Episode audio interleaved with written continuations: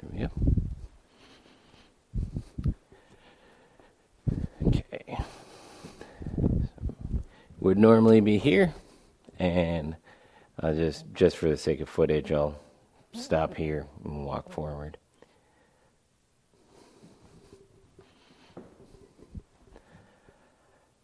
In the name of the Father, and of the Son, and of the Holy Spirit, the Holy Three in One, who comes to make us his royal priesthood. Dear brothers and sisters in Christ, what are some of your favorite cliches? Uh, cliches are, are these things that we have in our language that tend to uh, sort of show some things about uh, what it is that we're trying to say, and it, it, they tend to do some other stuff as well. And so when we say something like, uh, let's touch base on that, you can imagine the confusion that somebody who is not a native speaker of English would encounter when you say, okay, let's go and touch base. Eh, what does that mean? Where is this base? How do I touch it? What do I touch it with? All of those things. But if you're a native speaker, you understand what that means. That means let's get together. Let's um, uh, come together. Let's, let's look at the fundamentals of this issue. And then after that, we'll be able to go on about the rest of our base running, I suppose. And so uh, cliches like those are, are interesting. Cliches like I'm as happy as a kid in a candy store. And, and, you, you kind of wonder, like, okay, well, what's this kid doing in a candy store all by themselves? And, and, and why is that something that tends to evoke this understanding of, of how happy you are? And, and, but they're not only just sort of picturesque language. Uh, a cliche is something that is beyond picturesque language. It's picturesque language that is shared by everybody in the culture. It's language, these, these sort of language pictures that are shared by the people that are together. And so when I am able to say to you, hey, let's touch base on that, or when I'm able to say to you, hey, I'm happy as a kid in a candy store, part of what I'm doing is I'm reaffirming that we have something in common. Now, uh, today is Mother's Day, and, and one of the interesting things about mothering is that uh, no matter uh, uh your relationship with your mother and, and how that was, or, or lack of relationship, you understand that there's sort of this baseline cliche understanding of what motherhood is all about, and that sometimes that comes across in terms of cliched things that mothers might say. And so uh, a mother might tell you to be careful because you're going to poke your eye out. And when you hear that, you just kind of get this smile on your face and you go, oh, yeah, that's something that a mother would say. It doesn't necessarily have to be anything that your mother would say. It's just something that a mother would say because we recognize that when we're thinking about what it means to be a mother, that part of that is that uh, our idealized picture of what a mother is is somebody who cares about our self harm and, and, someone who cares that uh, we might harm ourselves and wants us to not harm ourselves. Another thing that your mother might say is, Am I talking to a brick wall? And that might come across as a little angry, but that's definitely also a mothering cliche. It's a cliche that, that comes across as uh, you know, we tend to get wrapped up in ourselves, and we tend not to listen to the people that care about us, especially sometimes our mothers. And when we do that, we usually end up in that category where we're going to harm ourselves again. And so we've got all of these cliches, and, and these cliches, they give us a way of speaking about things, and they give us a way of affirming that there, there's some sort of cultural cohesion around that idea. And so we can kind of understand what mothering is by looking at mothering cliches. We can understand what our culture is all about by looking at culture cliches, just things like the, the touching base. And here in the readings for today, the readings for this Mother's Day, which is actually more importantly uh, a Sunday of Easter, the fifth Sunday of Easter, when we look at those things, we, we start to see that there's some cliches that are found in these readings. The, these things that, they're, well, they're, they're just things that seem to pop up in Christianity all of the time. And so we start off with our, our major text here, which is from 1 Peter 2. And, and, there's definitely kind of this cliche that we hear there that is sort of unintelligible to people that are outside of our belief structure, outside of our understanding of who God is. When Peter says to these people, You are like living stones. And you start to think in terms of understanding that as somebody who doesn't know what Christianity is about, and you go, Well, that sounds ridiculous. What does that mean that, I, that I'm a living stone? How does that, that mean that I am to behave in the midst of this? Am I supposed to be more sort of rock like, or am I supposed to be more sort of living?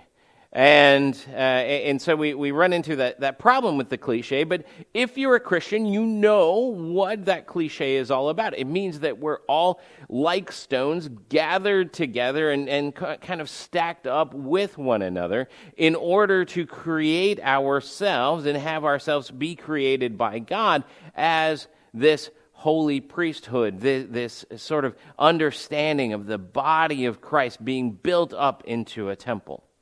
And so we, we've got that cliche that's sort of like front and center in, in the midst of this reading. And, and uh, on top of that, we have another thing that tends to be sort of a cliche for Christians, where we talk about Jesus as our cornerstone, or the keystone of what it means to be a Christian. That without Jesus, we're just rocks.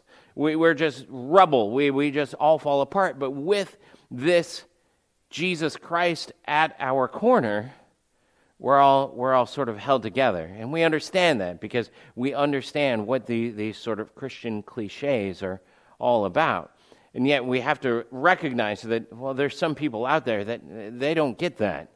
They don't understand what it means that, that the chief stone, that Jesus was rejected and now has become the cornerstone. And we have to do a little bit of work in order to explain those things out. And uh, that's not the only cliche that's in our reading. In, in fact, there, there's a lot of cliches in our reading that, that sort of don't shine brightly upon us. They're, they're sort of biblical cliches. They're cliches about sinners. And that starts off with that reading from Acts. Now, that reading from Acts is about Stephen, but it's also about what this Christian community looks like, even in its early form. Uh, last Sunday, we read that great part of, of Acts 2 where we hear that the Christian people are coming together and they're breaking bread with one another and they're praying with one another and they're listening to the apostles' teaching. And here, not j- just five chapters later, we have Christians being sinners again. Christians who are uh, neglecting the Greek widows in the midst of the distribution of food. They're playing favorites with uh, the people that they are most like ethnically and culturally. And so, because of that, they have to bring in seven guys, seven deacons, who are, uh, just from their names, it appears to be mostly Greek and the apostles do this eh, partially so that they can devote their time to preaching and explaining the Word of God and to praying, but also partially to even the score and to say, okay, the, the Greek ladies are going to get as much as the Jewish ladies in the distribution of food that goes to the widows. And there's a little bit of a cliche there. I mean, how cliched is it, honestly, that Christians are taking care of themselves before they take care of the people that are out there that should be receiving the same care that they're own to. And how cliched is it that the church has to figure out okay, how do we fix this problem? Because honestly, the church is always doing that because the church is filled with sinners. And the church consistently has to go to God and say, Lord, how, how do we fix this problem of behavior? We know that you fix our problem of sin, but we need to figure out how to change these systems so that we don't continue to do these sins, or at least we make it a little bit more difficult to continue to do these sins. And so that's one of the cliches that we find in the midst of the, these readings. And the, the other one uh, comes up in this gospel reading. This gospel reading where, where Jesus says to his disciples, I, I am the way and the truth and the life. Nobody comes to the Father except through me. And, and uh, he, he seems to be very clear about that. And, and maybe it sounds clear because to us that's kind of a cliche. That's something that we hear a lot. In fact, this is one of the readings that we most often hear at funeral services for the people that we love. This, this statement of Jesus is that he is the way and the truth and the life, and that nobody comes to the Father except through him, and that he goes in order to prepare a place for us. And that's why it's so comforting for us to hear that when we see a loved one who is in a casket or whose memorial service that we are going to. Because we, we understand that, that what Jesus is talking about is that he is the only way for us to get out of this mortal coil that we have and go on to the next place and to live in complete peace and happiness. And yet, there's something about that that must be a cliche because his disciples act in a very cliched disciple way in that they don't get it. They don't understand. They, they say things that seem to almost upset Jesus. Jesus responds back to them How long have I been with you and you still don't understand this? Even Jesus saying that almost seems like a cliche. It seems like something that happens over and over again. And because it happens over and over again, there's some sense of familiarity there for us. And that's a good thing because that tells us that, that Jesus is going to treat us like he treated Philip and Thomas.